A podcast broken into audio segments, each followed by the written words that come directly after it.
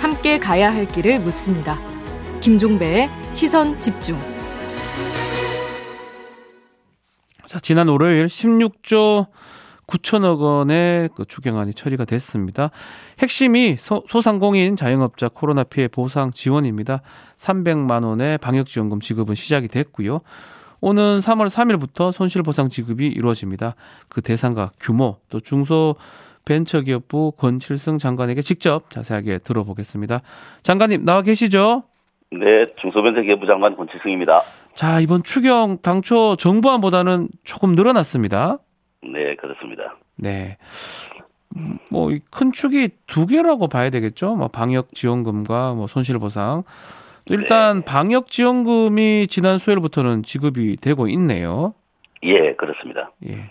설명 좀 오늘이. 예. 3일째입니다. 오늘 네. 3일째인데 어제 저녁 8시 기준으로 약 253만 개 사에 대해서 7조 6천억 정도가 지급이 됐습니다. 네. 그래서 전체 예산이 10조이니까 76% 정도 아하. 지금 현재 지급을 했습니다. 이야, 지급이 됐고 지난 12월 말에 그 100만 원씩 지급된 것에 비해서 대상도 늘어났다고 봐야 되는 겁니까? 예, 작년 12월에 어, 지급된 대상자는 320만 개 업체였고요. 예. 이번에는 12만 개 상하 정도가 추가가 됐습니다. 아하. 추, 예, 추가가 될 예정인데 이제 그 내용을 조금 말씀을 드리면 예. 당초에 소상공인이나 소기업에게만 이 지원 대상이었는데 음흠. 저희들이 이제 뭐 편하게 말씀드리면 식당이나 카페 같은 경우 음. 이런 경우에는 연매출이 10억이 넘어가면 어 소상공인 소기업이 아닙니다. 아. 중기업이 대상이 되어서 그 동안에는 대상에서 이제 제외되어 있었습니다. 예. 어, 근데 이번에는 30억 매출 업체까지 음흠. 저희들이 이제 확대를 했습니다. 그래서 어, 그 부분에 한 2만 개사 정도가 추가가 될 것으로 보이고요. 그 다음에 간이과세자 같은 경우에 연간 매출이 이제 감소된 것을 입증하기 좀 어려운 분들이 일부 계십니다. 네. 그래서 이번에 21년 전체 연도 비교를 하는 연도 비교하는 방법이 이번에 이제 음. 가능해져서 간이 가세자분들이 한 10만 개사 업체 정도가 이번에 추가로 혜택을 보실 수 있을 것으로 예상하고 있습니다. 그래서 대상이 조금 늘어난 것이다. 자, 이거 좀 네. 도움이 됐으면 좋겠고요. 자, 손실 보상 얘기를 하면 보존률이 당초 80%에서 90%로 상향이 됐, 는데 네, 작년 그렇습니다. 4분기 손실 보상 이미 선지급이 됐다고 하는데 그러면 새로운 기준을 적용해서 보정이 되는 겁니까? 예, 선지급은 음. 이제 분기별로 250만 원 정액으로 나가는 것이고요. 예. 그것은 뭐 보정률이라든가 기준과 관계없이 250만 원 일단 먼저 선지급이 되는 것이고 예. 방금 말씀하신 대로 이제 3월 3일부터 손실보상이 시작되는 것 그것은 바뀐 새로운 기준으로 어, 손실보상액을 산정하게 됩니다. 아, 그러면 90%로 한다는 그 말씀인가요? 세, 아니, 세 예. 기준으로 한다는 그, 그 말씀이네요. 그렇습니다. 근데 새로운 기준이라고 하는 게 이제 보정률이 있고요. 그다음에 그렇죠. 시설 인원 제한을 했던 업체들의 음, 경우에는 그동안에 손실보상 대상은 아니었습니다. 음, 잘 아시다시피 영업시간 제한이라든가 집합 금지를 당한 업체들에 대해서만 네. 저희들이 지급을 했었는데 음흠. 이번에 이제 국회 예산 조정 과정에서 이제 시설 인원 제한되는 부분들까지 음흠. 예산이 전부 이제 담아졌습니다. 그래서 네. 그 부분 그 해당 업체 예를 들면 이제 PC방, 스타디 카페, 실내 체육업 이렇게 하시는 분들 예. 어, 또 뛰어앉기, 뭐 1m 이상 띄우기, 한 칸 건너서 앉기 이런 그 시설 인원 제한을 받은 업체들도 전부 손실보상 대상이 됩니다. 아하. 손실 보상 대상금이 많이 좀 더 대상이 늘어났다. 이 말씀을 드리는 거 하시는 것 같네요. 네, 네 그렇습니다. 네. 이거 뭐 언제 어떻게 지급 방식을 말씀해 주실 수 있습니까? 예, 2월 28일부터는 네. 이번에 손실보상 대상자도 늘었지 않습니까? 네. 그래서 이 늘어난 대상자들에 대해서 아하. 1분기 이, 올해 1분기 선지급을 시작하고요. 예. 그다음에 이, 3월 3일부터는 음흠. 작년 4분기에 대해서 음. 선지급을 받으신 분들도 있고 못 받으신 분들도 계시지 않겠습니까? 그렇죠. 손실 보상이 시작됩니다. 3월 음. 3일부터 작년 4분기. 아, 작년 4분기는 3월 3일부터 된다. 예. 예, 그렇습니다. 그래서 방역 지원금까지 합치면 세 가지 프로그램이 같이 돌아가는 거죠. 이야. 그러니까 손실 보상, 방역 지원금 다 같이 준다는 거네요. 네, 그렇습니다. 지난 지난 분기 끝까지 준다는 말씀인데 네. 이게 지금 90%로 지금 주신다는 건데 100% 해주시면 안 됩니까? 100% 네, 원하시는 네. 분들 꽤 많은 것 같거든요.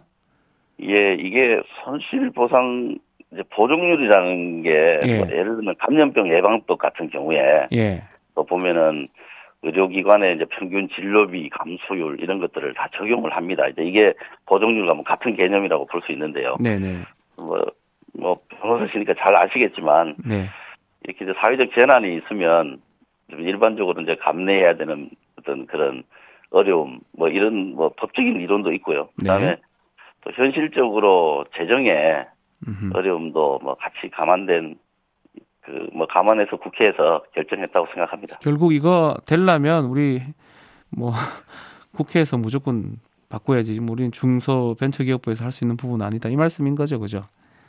법 바꿔야 뭐, 되는 거니까요. 아, 예, 뭐 음. 그런데 이제 보정률에 대해서는 네, 손실보상 전문가들이 이제 뭐 율에 대해서는 논란이 있을 수 있지만 네, 보정률이라고 하는 자체는 필요한 것이라고 하는 게 음흠. 뭐 저는 일반적인 의견으로 생각하고 있습니다. 아하. 그러니까 뭐 다시 말씀드리면 방역지원금 손실보상 이거 중복 지급도 가능하다 이 말씀이시죠? 네, 그렇습니다. 중복 지급 음. 대상자들에게는 다 중복으로 지급되고 있습니다.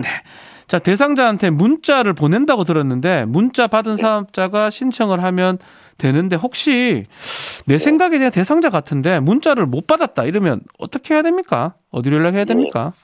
문자 못 받으신 분들은 예. 다음 월요일부터 아하. 어, 소상공인 방역 지원금.kr 네, 음. 오셔서 온라인으로 신청이 가능하시고요. 네. 이거는 포털 사이트에서 방역 지원금 이렇게 검색하시면. 어, 들어오실 수가 있습니다. 그리고 또 궁금한 사항이 있으신 분들은 예. 이번에 저희들이 2차 방역 지원금 전용 콜센터를 운영하고 있습니다. 오.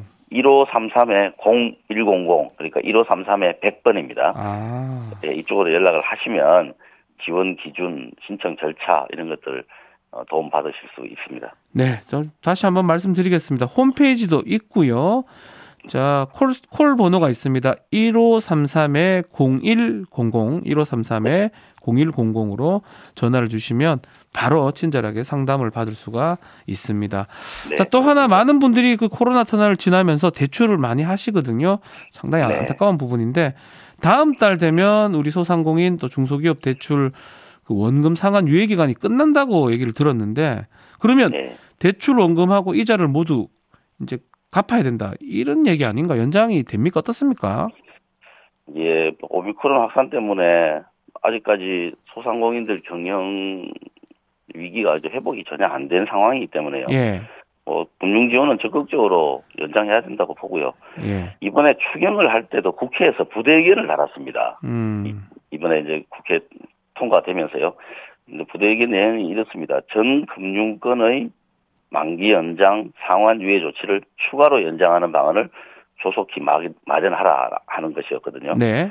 예, 일전에 금융위원회도 만기 연장 필요성에 대해서 입장을 발표한 바가 있습니다. 네. 그래서 뭐 저희들은 시중은행도 뭐 동참할 것으로 기대하고 있고요. 이제 시중은행 말고 정책 금융들이 있습니다. 음흠. 예, 중기부 이제 산하로 보면 소진공, 중진공, 뭐 기술신용보증기금, 그다음에 네. 지역신용보증기금 이런 어 정책금융기관들이 있습니다. 여기에서 이제 보증이나 대출을 한게한 60조 정도 됩니다. 음흠. 60조 정도 되는데 여기에 대해서는 저희들이 그 조속한 시일 안에 어, 연장 검토를 해서 입장을 발표할 예정입니다. 네. 자, 추경 원활하게 집행될 수 있도록 부탁을 드리고요. 오늘 네. 말씀 여기까지 듣겠습니다. 감사합니다. 네, 고맙습니다. 중소벤처기업부 권칠순 장관과 말씀 나눴습니다.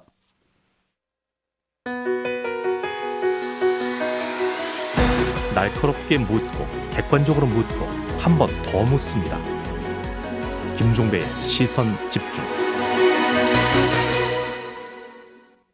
더불어민주당의 대선이 불과 2주 앞으로 다가온 상황에서 다당제 연합 정치를 위한 선거제도 개혁 또 개헌이라는 승부수를 던졌습니다. 자, 관련 법안이 발의가 됐는데요. 과연 어떤 효과를 거두게 될까요? 국회 정치개혁 특별위원회 간사를 맡고 있는 더불어민주당 김영배 최고위원 연결해서 정치개혁안과 대선 현안 몇 가지 바로 짚어보도록 하겠습니다. 자, 의원님 나와 계시죠? 네, 안녕하세요. 네. 김영배입니다. 자, 어제 발표한 국민통합을 위한 정치 개혁안 주요 내용부터 먼저 좀 간략하게 소개 부탁드리겠습니다. 네, 이제 무, 무한 정쟁과 발목 잡기로 일관되고 있는 이런 낡은 기득권 정치를 청산하고 네. 다당제 연합 정치를 통해서 국민 통합 정부를 구성하자 뭐 이런 이제 골자인데요. 크게 세 가지입니다. 네. 첫 번째는 책임 총리 제도를 실제로 하자라고 음. 하는 것이고요. 그래서 그것을 위해서 총리의 인사 제청 권한을 어, 실제로 하는 법을 만들고요. 국무위원 정부로 전환을 이루자. 그리고 음. 여야정 정책 협력을 제도화하자. 뭐 이런 내용을 포함하고 있고요. 네. 두 번째로는 국민 통합 국회를 위해서 네. 다당제가 가능하도록 선거 비례성을 강화하고 위성 정당을 금지하는 음흠. 아, 등의 이제 내용이 포함이 되어 있습니다. 그 중에서도 어, 다가오는 지방선거에서 기초의원 정수를 최소 3인 이상 해서 음. 다당제를 실질적으로 어, 시험을 하자 음흠. 이런 이제 제안을 담은 내용을 어제 제가 대표 발의했고요. 네. 마지막으로 세 번째로 이제 국민 통합 개헌을 통해서 4년 중인제 개헌과 결선 투표제 도입 그리고 이제 감사원의 국회 이관 등을 포함한 대통령과 국회의 협력 정치가 가능한 어, 그런 개헌을 하자라고 하는 음. 내용이 이제 포함되어 있습니다. 자, 그 법안을 바로 이제 의원님께서 발의를 하셨어요. 이번 네. 지방선거죠. 6월 1일 지방선거 때 2인 선거구 없애고 3인 중대 선거구를 하자. 이거 조금 구체적으로 설명 좀 부탁드려도 될까요? 네, 지금까지 지방의회 이제 기초의원들이 보면 네. 2인에서 4인 정도로 어, 최소 정수를 규정하고 있는 그러다 보니까 2인 선거가 대시에는 상당히 많이 있습니다. 아하. 어, 그러다 보니까 양당 정치를 극복하지 못하고 거대 양당이 지켜왔다. 비판 계속 있었거든요. 자, 의원님. 그- 지금 네, 시- 전화 상태가 조금 안 좋습니다. 제가 저희가 네. 다시 끊었다 다시 연결해도 될까요? 제- 잠깐만요. 예, 예, 저- 전화 상태 잠깐이 안 좋아서 다시 끊어 연결하겠습니다. 네, 지금 인터뷰 지금 중인데 특히 음, 중대선거구제로 하자는 이 개정안 뭐 국회의원은 아닙니다. 지방선거 개정안 관련해서 중대선거구제 개정안을 직접 발의한 저 김영배 더불어민주당 최고위원하고 연결이 되어 있는데 이제 2인 선거구가 없어지고 3인 이상의 중대 선거구제로 한다. 글쎄요, 요거 한번 다시 얘기를 한번 들어보도록 하고요. 뭐 국회의원도 사실은 중대 선거구제로 하게 된다면 정말 다당제가 실현이 될 가능성이 매우 높은데요. 이 국회의원 선거 를 뭐 그렇게 하기에는 조금 아직까지는 좀 부담이 돼서 요 부분은 뭐 빠졌거나 어, 발표가 되지 않습니다. 뭐 일반적으로 중대선거구제 같은 경우는 다당제, 소선거구제 같은 양당제라고 얘기를 하고 있는데요. 다시 한 번 더 여쭤뵙겠습니다. 자, 의원님. 네네. 아, 이제 전화 좀 괜. 괜찮습니다. 음, 뭐, 요 질문. 드려볼게요. 그 국회의원 선거는 그 빠져버렸어요. 저 송영길 대표 발언 보니까. 예. 그 이유가 국회의원 뭡니까? 선거제도의 비례성과 등가성을 높이기 위한 제도 방안 중에요. 연동형 비례제와 네. 그리고 이제 권역별 비례대표제 등이 이제 논의돼 왔는데요. 네. 그중에서 중대선거구제 같은 경우는 어, 쟁점들이 좀 있습니다. 그 중에서도 이게 이제 중진들에게 상당히 유리한 선거제도다. 그래서 아. 오히려 어, 기득권 정치를 오히려 강화할 가능성이 있다라고 하는 비판도 있고요. 예. 그다음에 이게 이제 어, 우리 비례성을 높이기보다는 지역구가 오히려 강화된다. 음, 또 이런 이제 당내 비판 목소리도 있어서 이것은 좀, 어, 제 정당들 간에 충분한 협의가 좀 필요한 내용이어서 음흠. 비례성을 강화하고 등가성을 높이는 방향의 원칙에 합의한다면 향후 협의를 통해서 충분히 논의가 가능하다는 차원에서 일단 음흠. 어, 좀 쓸데없는 쟁점은 없애자 아하. 이런 취지에서 뺀 것이지 하지 않겠다는 아하. 말씀은 아니라는 말씀 드리고요. 추후 논의하겠다. 예. 예, 그렇습니다. 음, 음. 큰 틀에서 국회의원 선거 제도가 어쨌든 어, 생산적 정치를 위한 음흠. 국민 닮은 정치 제도를 만들자는 차원에서 다양성을 보장한다면 네. 저희들은 제도 설계에서는 열려 있다 이런 말씀을 어, 드리겠습니다. 자, 연동형 비례대표제 이거 얘기를 하지 않을 수가 없는데 네, 네. 지난 21대 총선 때 위성정당 더불어 시민당을 민주당이 만든 거잖아요. 예, 그, 그 점에 대해서 어제 그 이제 와서 뭐 이걸 하시냐 비판들이 꽤 있어요. 네, 뭐 바- 반성적 차원의 말씀을 어, 전제로 해서 어제 말씀을 드렸고요. 네.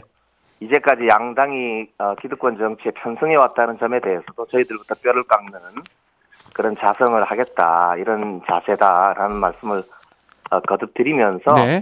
이 정치 개혁이 손바닥이 마주쳐야 음흠. 이 되는 거지 않습니까? 음. 그래서 지금 이 대통령 선거란 이 중요한 계기를 통해서 네. 정말 국민 통합 정부를 구상하고 있는 이재명 후보와 민주당이 음흠. 새로운 출발을 한다는 각오이기 때문에 우리 다른 정당들 특히 안철수 후보나 심상정 후보를 비롯한 김동연 후보까지 네.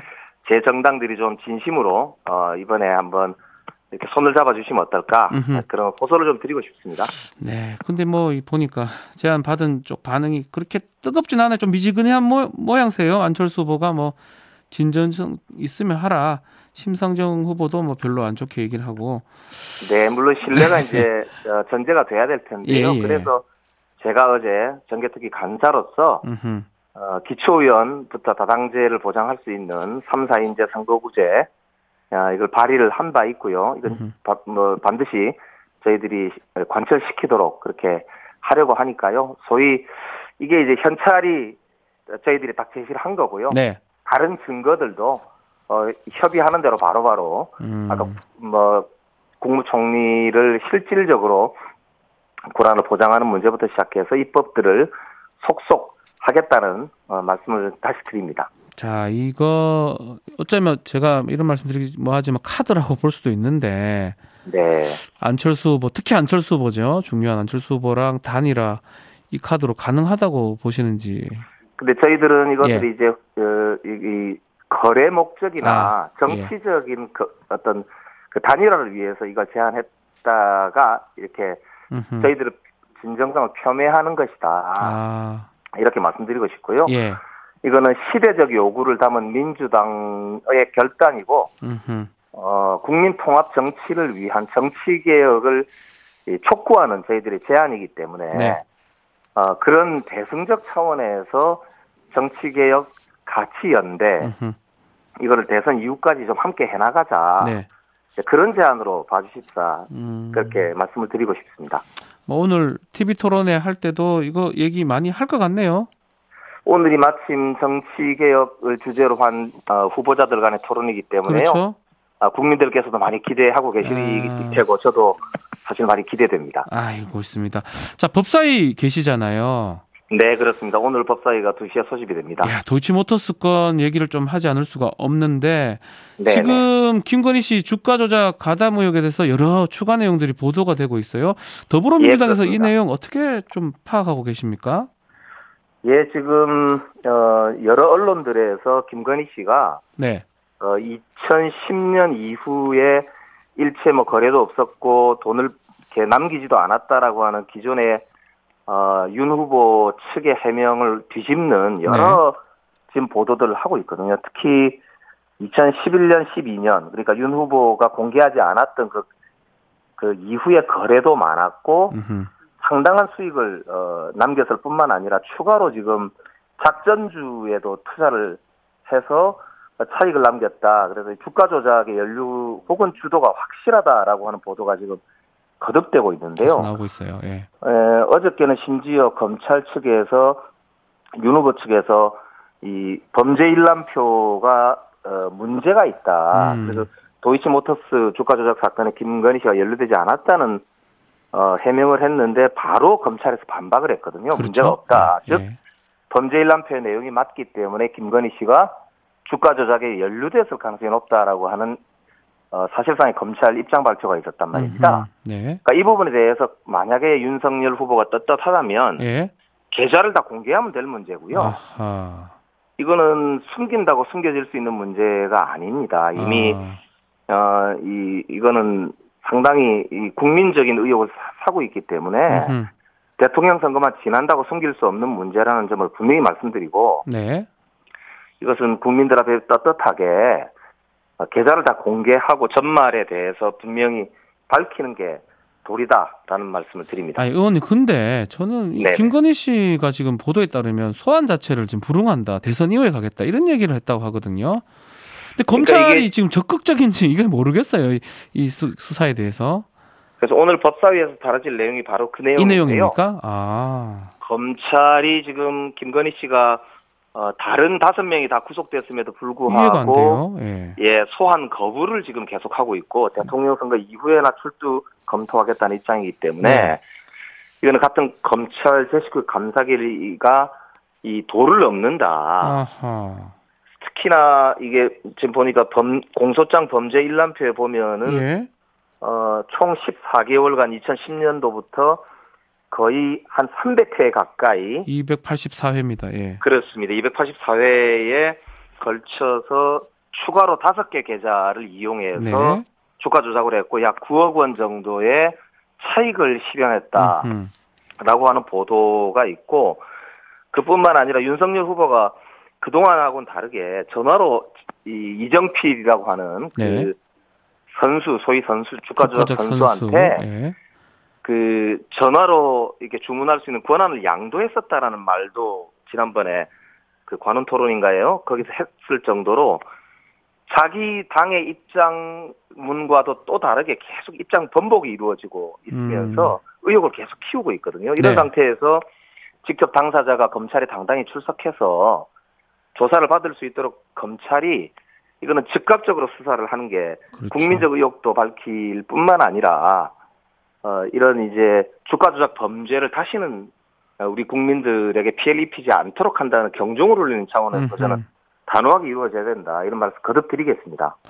자, 의원님 뭐 시간이 지금 거의 다 됐는데 국민의힘 네네. 공정 변경 하- 해달라고 요청을 하던데 그거는 어떻게 보십니까? 네 다시 한 번요. 국, 국- 국민의힘이 공정 변경 요구하는 아 해달라고. 공소장 변경이요. 네, 그것은 아- 어제 검찰에서 분명히 밝혔지만 네, 아니다. 범죄 일람표가 음. 잘못된 게 없다. 이- 음흠. 다만 어, 이거는 재판이 진행되는 문제이기 때문에 네. 구체적으로 확인해 줄 수 없다라고만 이야기했지. 알겠습니다. 검찰이 명백하게 범죄장 공소 공소장에 나와 있는 범죄 일람표에 알겠습니다. 문제가 없다라는 입장을 밝혔다는 점 분명히 말씀 올립니다. 자, 여기까지 말씀드려야 될 것 같습니다. 감사합니다. 네, 고맙습니다. 지금까지 더불어민주당 김영배 최고위원과 함께 말씀 나눴습니다. 시선 집중 2부는 여기까지고요. 저는 8시 정각에 3부로 다시 오겠습니다.